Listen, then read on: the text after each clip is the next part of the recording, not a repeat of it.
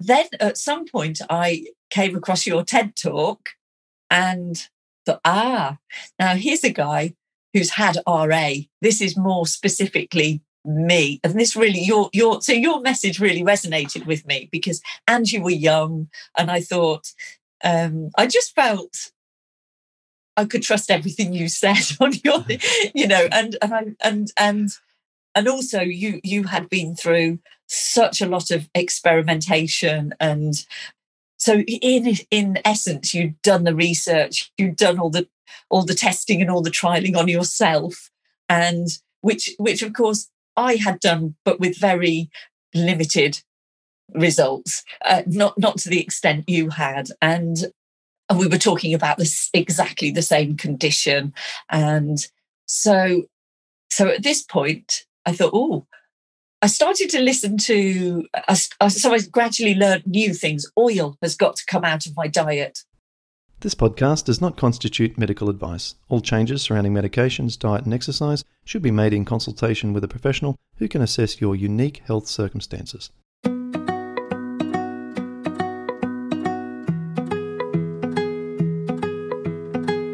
Welcome to the Rheumatoid Solutions Podcast with Clint Paddison helping you to live an easier, healthier, and happier life.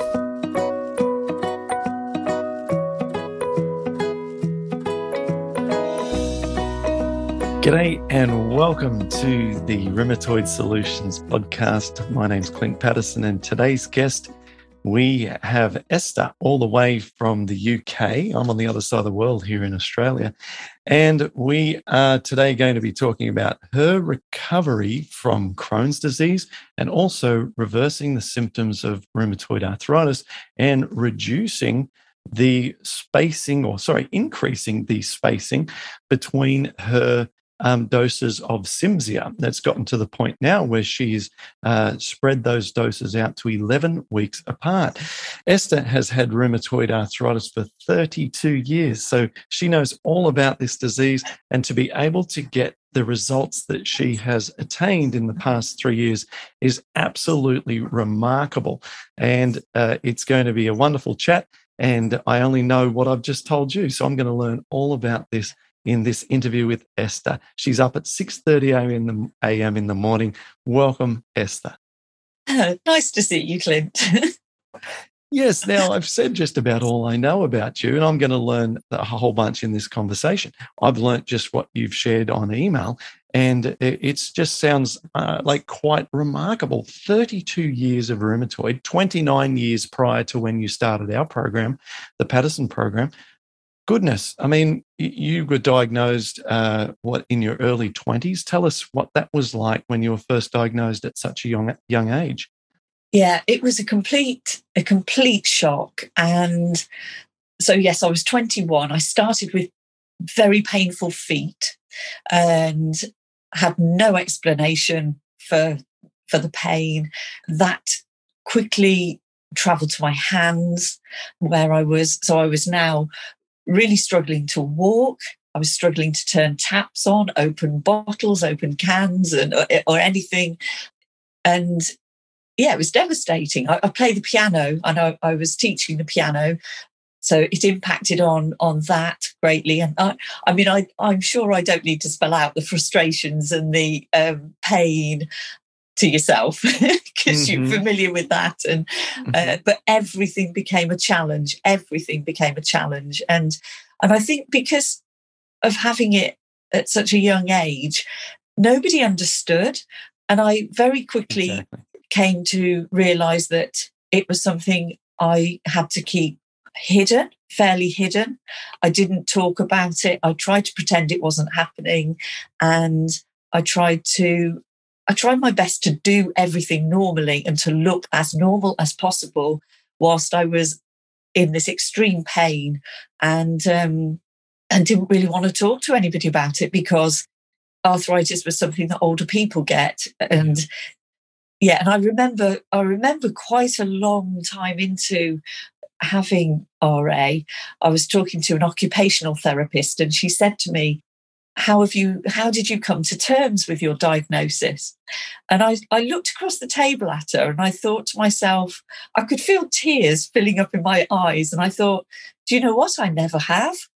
I have right. never come to terms with it. Yeah. And um and i sometimes wonder whether i whether i have even now. Do you know what i mean? Right. Yeah. it's yep. it's a strange feeling isn't it? It's yeah, that's interesting. You're at twice the amount of time that I've had the condition. And so it's interesting for you to say that you've never really come to terms with it because I guess likewise, it's not something that you really ever kind of, you know, you ever sort of give up thinking that it'll be at one point like eh, not a part of your life. You know, you, yeah.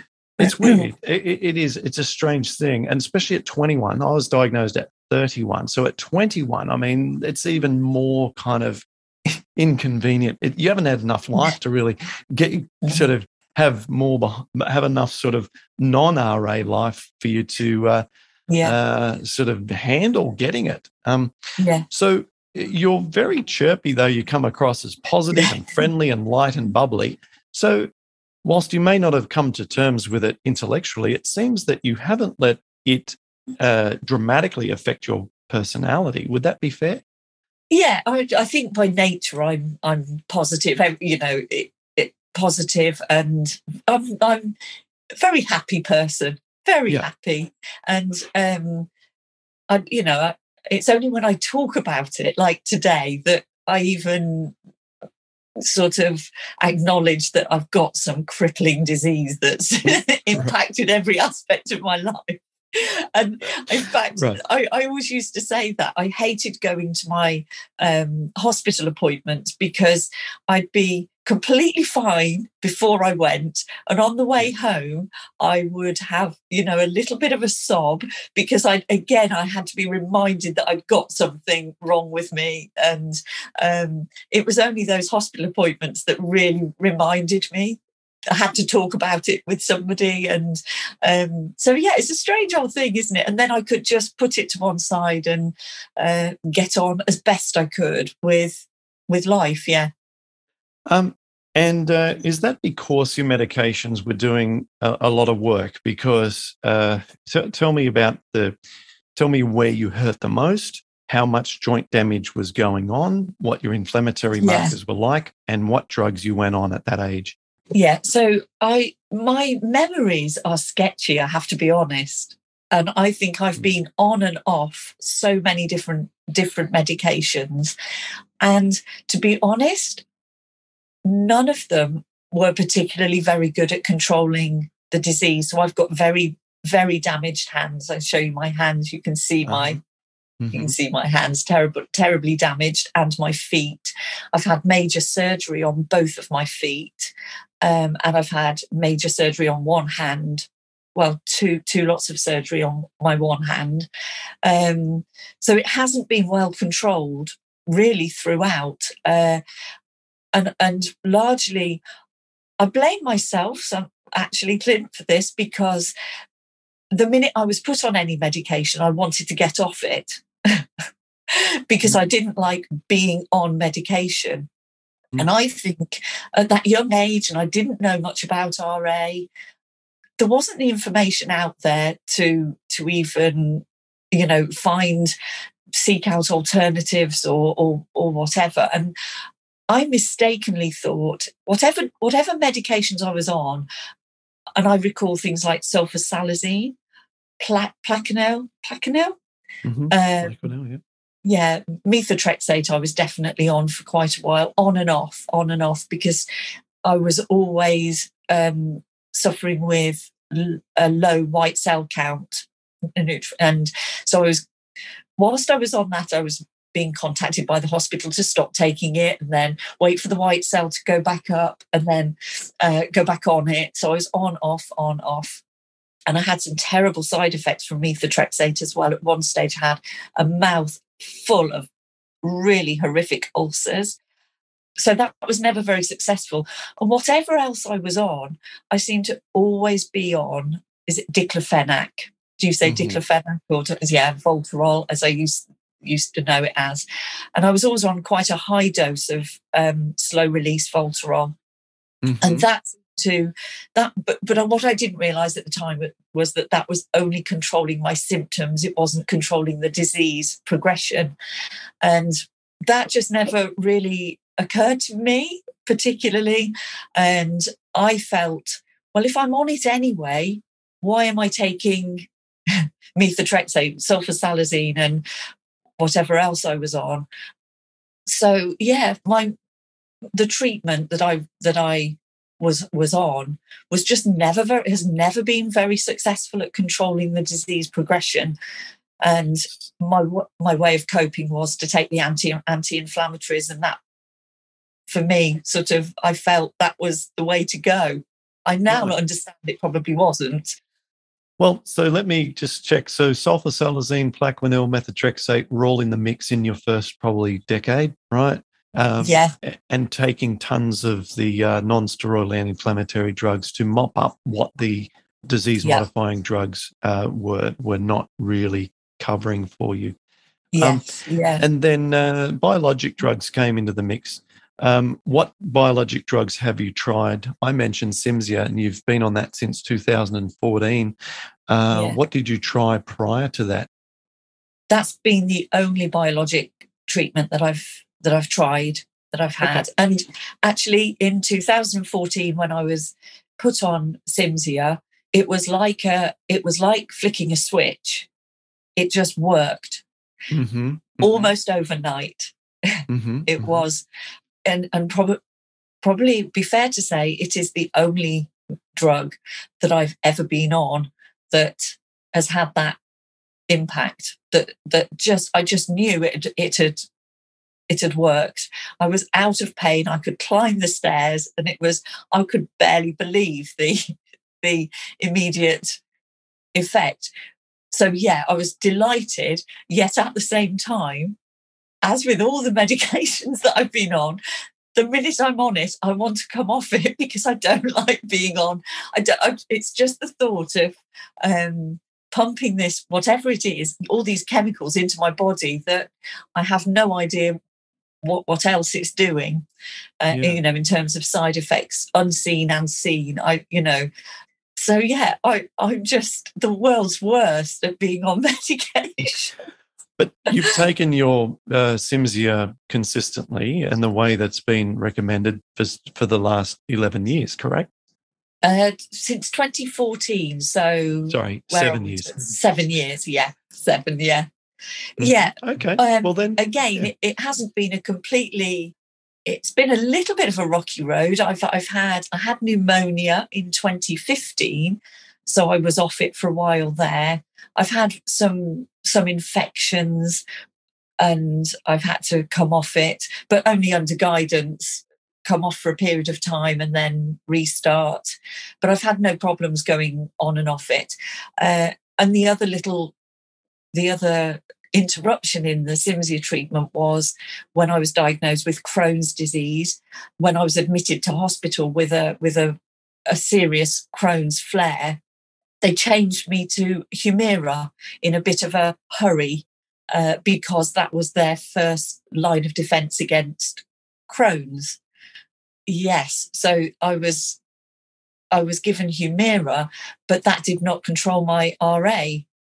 So I was switched back to Cimzia. Interesting. yeah. Interesting. Yeah. Wow. Okay. You know, these are really serious conditions. And for anyone who's listening to this who who uh, may not appreciate the degree of difficulty of trying to get on top of rheumatoid arthritis and Crohn's disease. I mean, you'd you'd be hard pressed to turn around one of them, let alone both.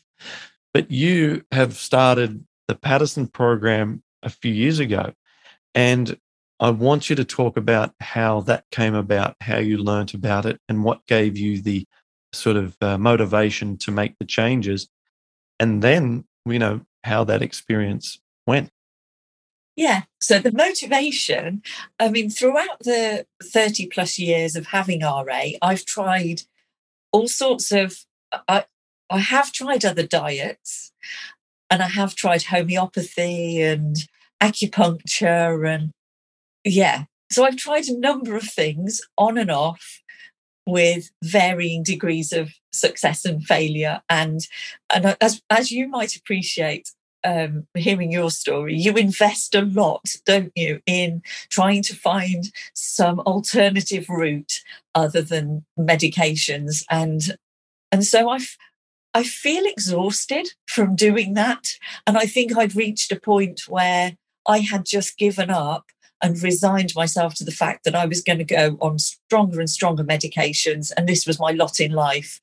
And so the thing that motivated me was that was the Crohn's flare and ending up in hospital where I was actually I was told that I was going to have my whole bowel removed, my whole whole colon removed within the next day or two because I'd got a complete bowel obstruction. Sorry to talk about this first thing in the morning. Um, and I was facing in, in fairly emergency surgery, I would say. They couldn't leave me for long.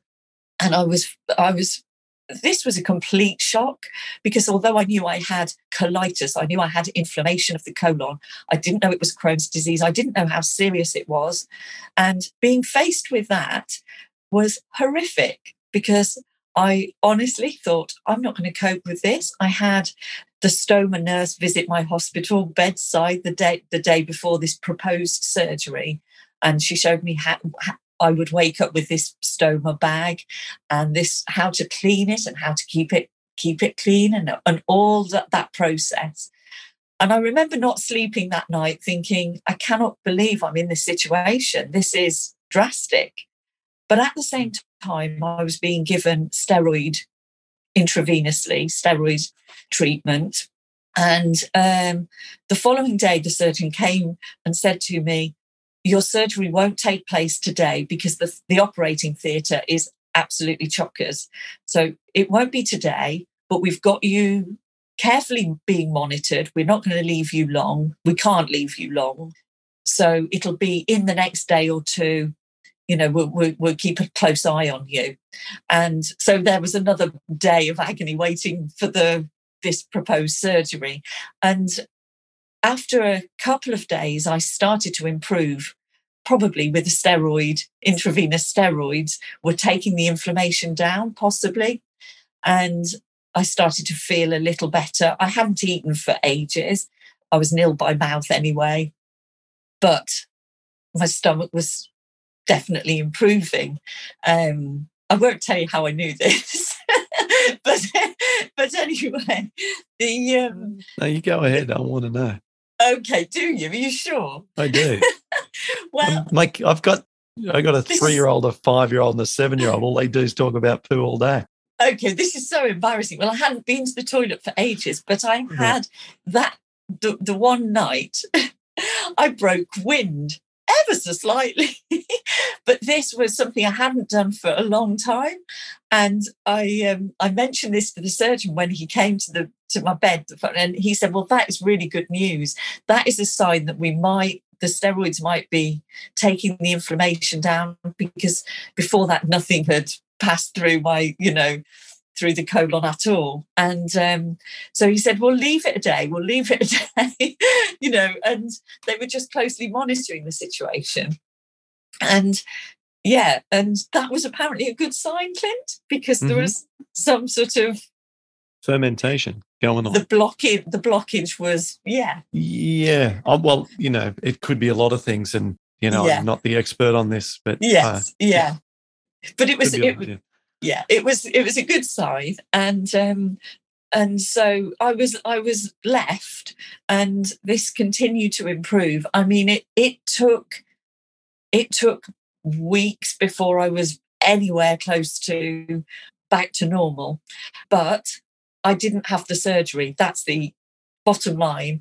I did not have my colon removed, and I have everything intact, and I am absolutely.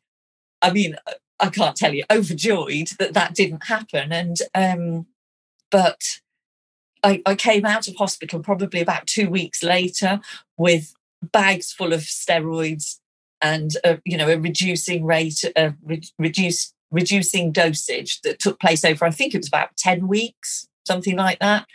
to gradually reduce the uh, the steroid medication. And and then I was put on another medication that I cannot remember the name of. I can't remember it. Something like mesalamine or something like that. I can't remember, but they also they they did the change to Humira and then back to Cimzia, but they did say that although the Cimzia wasn't licensed for the treatment of Crohn's disease, they did feel that it would probably be having some positive impact on the inflammation in the colon.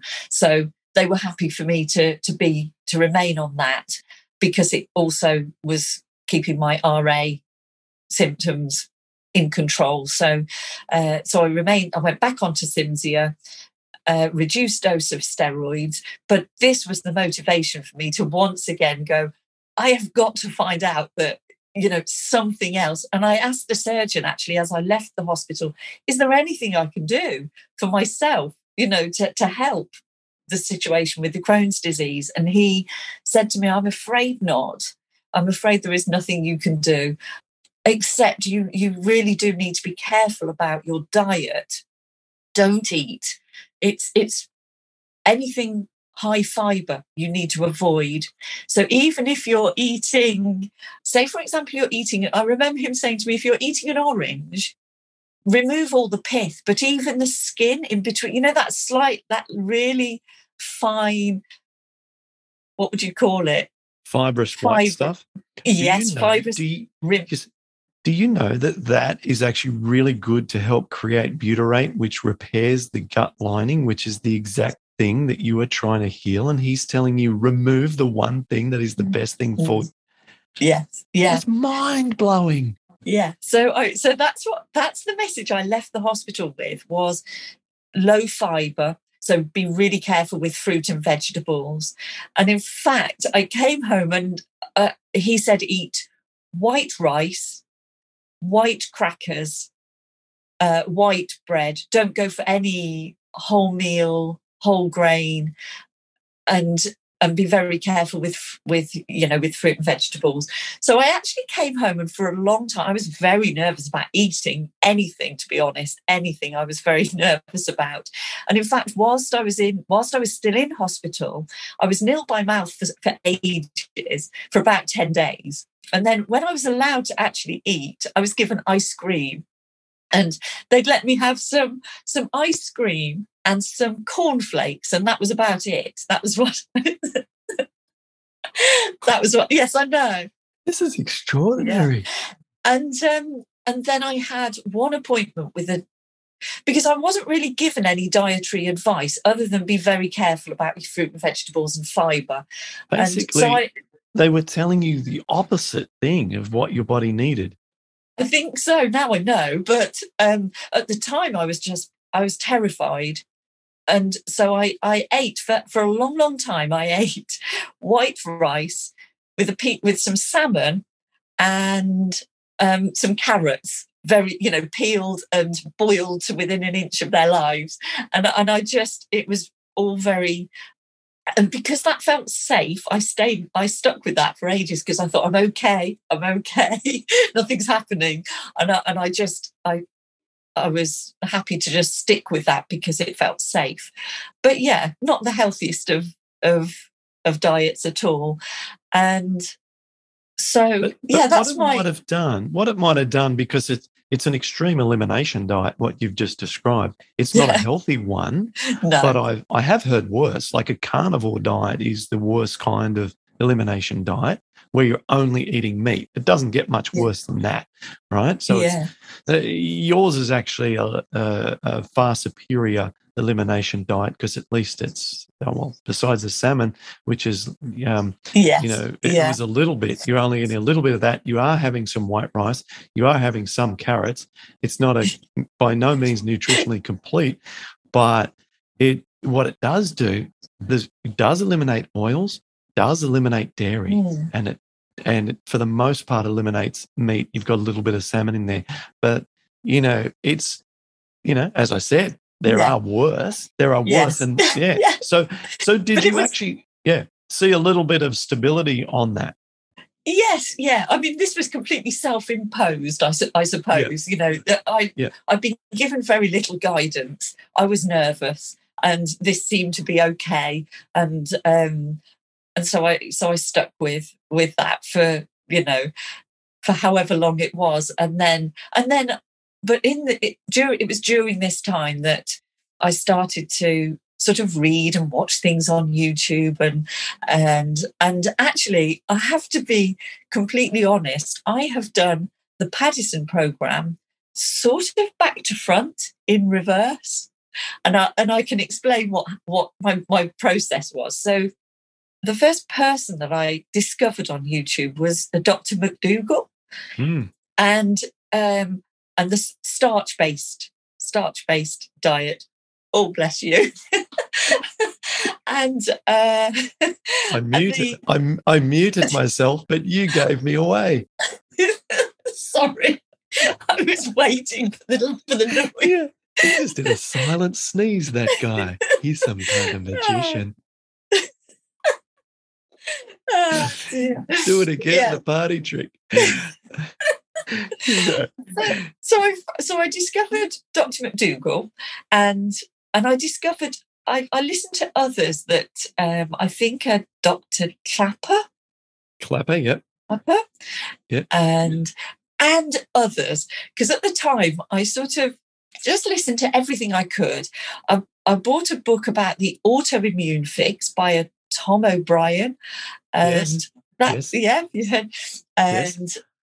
And immediately uh, the common thread that I sort of learned through these initial findings was the I learned about intestinal permeability and the process of, of the leaky gut and the proteins entering the bloodstream that shouldn't be there and then the immune system firing up. Because i could never understand why is my immune system turning on my joints? Why is it now turning on my you know on my intestines and I could never understand why. and this was, this to me was a, it really helped to explain a process that it sounded, it sounded sensible, it sounded feasible. And the, the whole idea of animal protein going into entering the bloodstream that shouldn't be there and the, the immune system correctly identifying it that it shouldn't be there and going into to deal with it and but the molecular mimicry argument as well with the the joints and the um, all of that that made complete sense. And so i immediately gave up all animal products. So um, by this stage this this didn't happen overnight. So you know I, i'd been I, I was probably back onto a pretty rubbish diet, you know, after the salmon and the rice and the carrots for however long it was. Um, I I was probably back to a normal, normal varied diet um, gradually as things felt safe to you know to consume in terms of it wasn't triggering any more Crohn's problems, and so I immediately gave up all animal all animal products I cut out, I stopped eating meat immediately. That was not a problem at all, not difficult. Dairy took about a month, I suppose, because it was a little more complicated.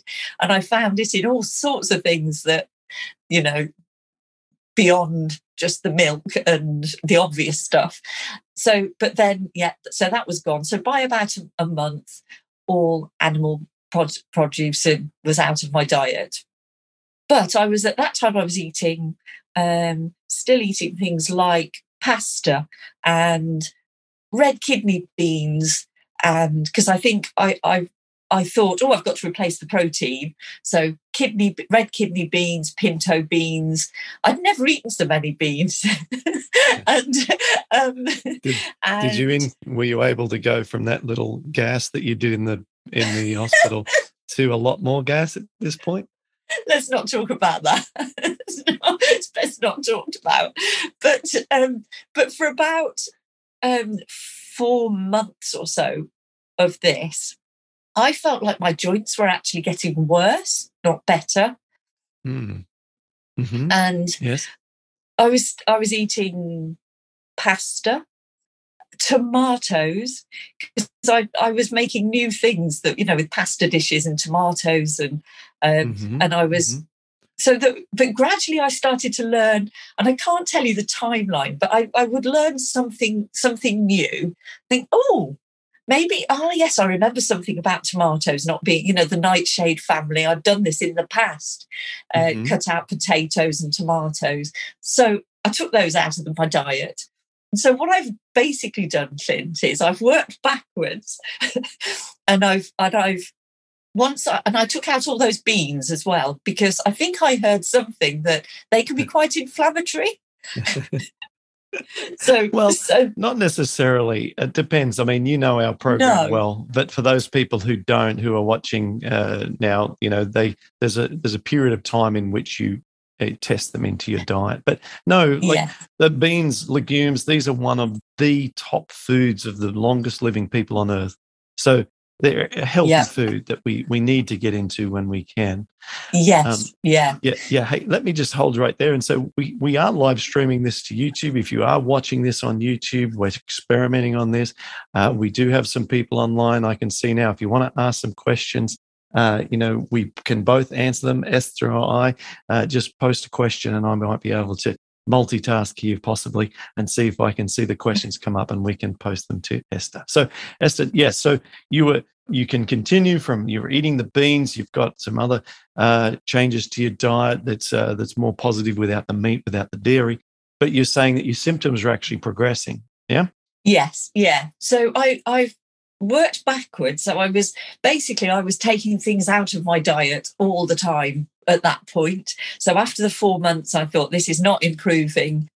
So I took out the tomatoes, I took out potatoes, I took out, well, uh, then at some point I came across your TED talk and thought, ah, now here's a guy who's had RA. This is more specifically me and this really your your so your message really resonated with me because and you were young and i thought um i just felt i could trust everything you said on your you know and and i and and and also you you had been through such a lot of experimentation and so in in essence you'd done the research you'd done all the all the testing and all the trialing on yourself and which which of course I had done, but with very limited results, uh, not not to the extent you had, and and we were talking about this exactly the same condition, and so so at this point I thought, oh. I started to listen to, uh, so I gradually learned new things. Oil has got to come out of my diet. Okay. Hallelujah. Yeah. So, mm-hmm. so can you see what I mean about working working yeah yeah yeah i can see Paddison program yeah. in in reverse so i have yeah. never done the two day the two day celery yeah. cucumber. Oh and lucky I, you lucky you yeah. says everyone who has. Yeah yeah. And and i haven't done the 12 day reintroduction because i just haven't worked at it from that angle. And I, I wish i had. I so wish i had because i think a the results would have been probably much much quicker. And b the other thing that i that i've missed out on is recording all my progress mm. and and i and i wish i'd done that because how lovely that must be for people who've who've done this the right way round to be able to have all those records to reflect on and to further motivate them to keep going because and and I mean, I can see my progress, but I haven't got it written out. I haven't got. This is why my my details are so vague. It's because it's all happened in a back to front way, um, disorganized way, little bit by little bit, and and so yeah, I don't have that lovely record of of my progression towards health in the same sense that that people doing it the right way round would have if that makes sense. Yes, it's definitely satisfying to see, for example, a C reactive protein chart if we were to sort of completely nerd out and start charting our C reactive protein, which I used to do all the Yeah. time. However, uh, look, the outcome is the same. All we're really trying to do is to reduce inflammation to feel better and to require as less outside intervention as possible, whether that be supplements, whether that be medications, whether that be alternative practitioners that have to, you know, do energy healing on us or interventions of any type, alternative therapy. All these are to help correct, to align the body back to the ideal health and a feeling of energy and well being. And so, all of these things, if we need less of them, that, that that's great. And uh, uh, why don't you tell us now, compared to where you were at your worst? I mean, give us the kind of before and after. Yeah. So, I mean, 30 years of, of this, I, probably my worst, I've barely been able to walk um, without extreme pain. And, you know, the point where absolutely everything is everything is painful you know picking up a pen is painful absolutely every everything is painful and now I am honestly, I am. I've been able to space out my sim. So that was my next, because as you know, I don't like taking medications. I think you've probably got that by now. so um, I started by spacing the Cimzia from two weekly injections to three weeks. Thought this is okay, and I stayed like that for a while. Then I went to four weeks. This is okay, um, and and then I extended. In fact, my rheumatologist said um, it's pointless you going any longer than four weeks. He said I would keep it at four weeks if I were you, because that's controlling your symptoms.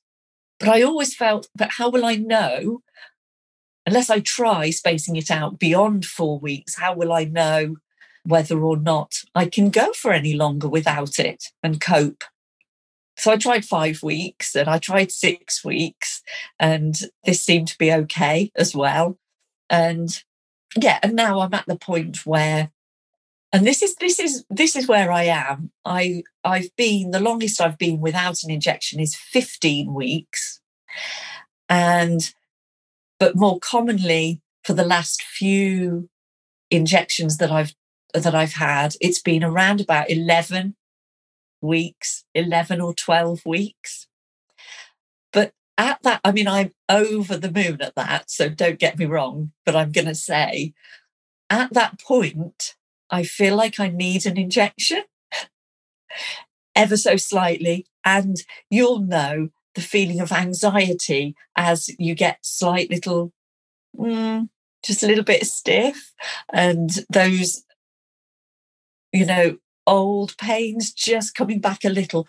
But Clint, I'm, the thing I'm not sure about is whether it is actually joint pain or whether it's something else that I'm feeling. It doesn't feel quite like joint pain that I that I know from the past, and and I don't at, at the moment. So my rheumatologist has actually said to me, just stop taking it now. Now, if you can go for 11 weeks, 12 weeks without it, you don't need it. And but he, he's he's also said, I don't know what will happen, but try without it. And if you flare up, we can we can have you back, give you a nice big nice steroid injection, calm everything down, and get you back on it. So that's the situation that I'm in.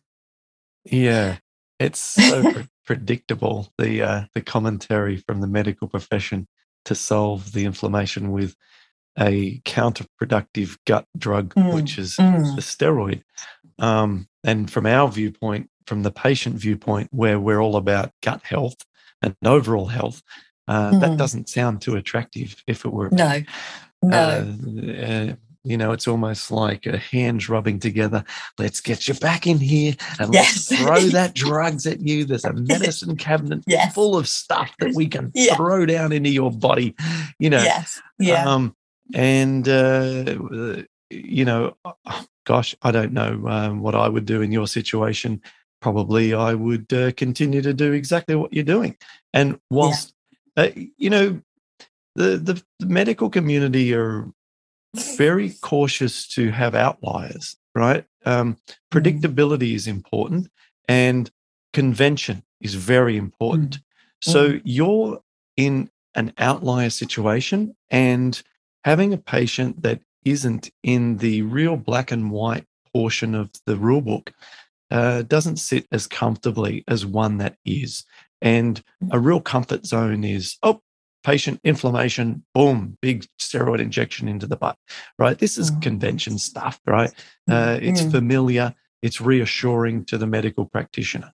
Your situation is just a little out there. And so, yeah. yeah, one one feels more comfortable if they're treating one that is predictable um, and like every other patient. So, yeah. Um, look, but if I were you, uh, yeah, I would probably continue to do what you're doing. And, you know, we're, um, uh, as we're live streaming this right now, we're in the middle of our Rheumatoid Solutions Summit, and I would watch all those presentations and yeah. join us yeah. on the monthly live calls that we do as part of Rheumatoid Solutions, and um, yeah.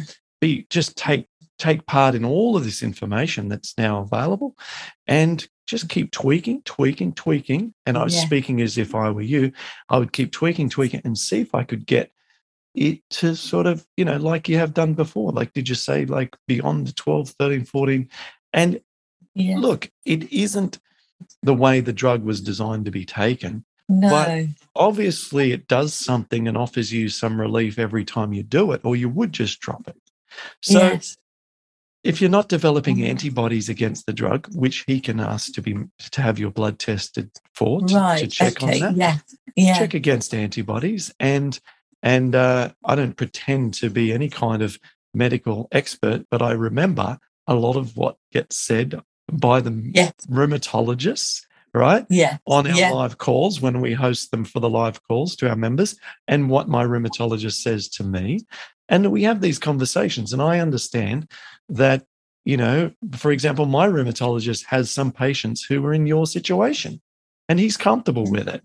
So, yeah yeah, it's not your yeah. average situation, but it's not completely unheard of. There are no. other rheumatologists around the world with patients like you right now. Yeah. Because yeah. we all know more and people, yes.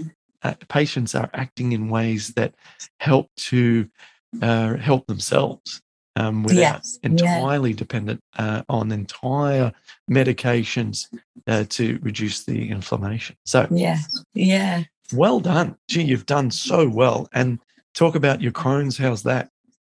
Yeah, I have absolutely no no Crohn's symptoms.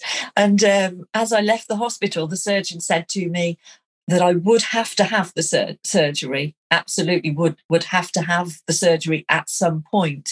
And he said it may be a year. We might get a year out of you, possibly more. Um, but you will have to have it, and it might be better to have it as an elective surgery rather than emergency surgery. You know, we prefer you to to come off the steroids that that they given me as I left the hospital. So once you've come off those, we'll consider the surgery. And so in my head, I honestly thought perhaps 12 months within the next 12 months I would have to have this this surgery. But we are now four and a four and a half years and I have absolutely no symptoms, which I've honestly I'd had the symptoms for since about yeah since about 2009 although it wasn't diagnosed till later. And um so yeah.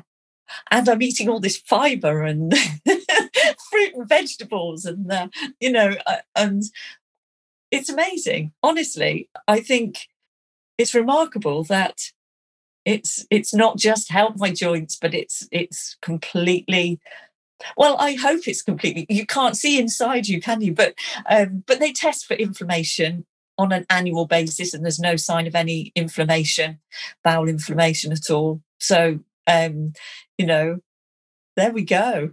Yeah, isn't it incredible it's just it's, it's just brilliant. Yeah. yeah yeah. absolutely. You know it just goes to show that a high fiber low fat plant based diet. It's the approach that my friends over at High Carb Health, who deal with ulcerative colitis, that's their oh, whole push. It's the same diet that's used by the Mastering Diabetes method. Uh, my friends Cyrus and Robby over at Mastering Diabetes. It's used by our program, Paddison Program, Yeah, Rheumatoid yeah. Solutions for rheumatoid arthritis with insane positive outcomes. Mm, Um, you know, it's the Chef AJ Maximum Weight Loss, Achieve Your Optimal Weight program. It's the Esselstyn Dean Ornish Heart Disease program. And it's going Yes. right back to the very start. Your Dr. McDougall, as a general physician, it's the lifetime approach that he's put forward to his patients to deal with just about everything else that I didn't mention in the last 60 seconds, right? yeah, So- yeah. It Yeah. really is. Um, it really is uh, the the human diet, and um, and whether or not that appeals to everyone who get addicted to the you know fat rich, sugar rich, salt rich diet, Mm, that's irrelevant. The point is that it is you know the human diet for Yeah. optimal health. So. yeah. Esther, this has been tremendous. I want to thank you for being brave and doing this live with me on YouTube. We haven't done this before. And if people Well, like it, we'll do it again. And I might schedule these at a certain time so people can watch them uh, at a time that's convenient. Uh, and I want to thank you for taking part in this conversation and helping people with rheumatoid arthritis, Crohn's disease, you know, colitis, these terribly chronic, stroke like challenging conditions and just Yeah. being an example of of someone who has really turned around their their Yeah. significant odds, defied defied predicted colon removal, and and even after you know three decades of rheumatoid arthritis, now spacing out your medications, uh, and getting to the point where you know your your doctor's just saying, look. Come off your biologic drug, and we'll see how it goes. It's it's amazing, Esther. So Well, thank, thank, you very you. much. Thank you very much, because honestly, that all the information that you've provided has has made such a difference, and um, yeah, in, incredible. So I'm very grateful. I'm very grateful. Thanks for listening to Rheumatoid Solutions. If you'd like to get more help to live an easier, healthier, and happier life, visit rheumatoidsolutions.com.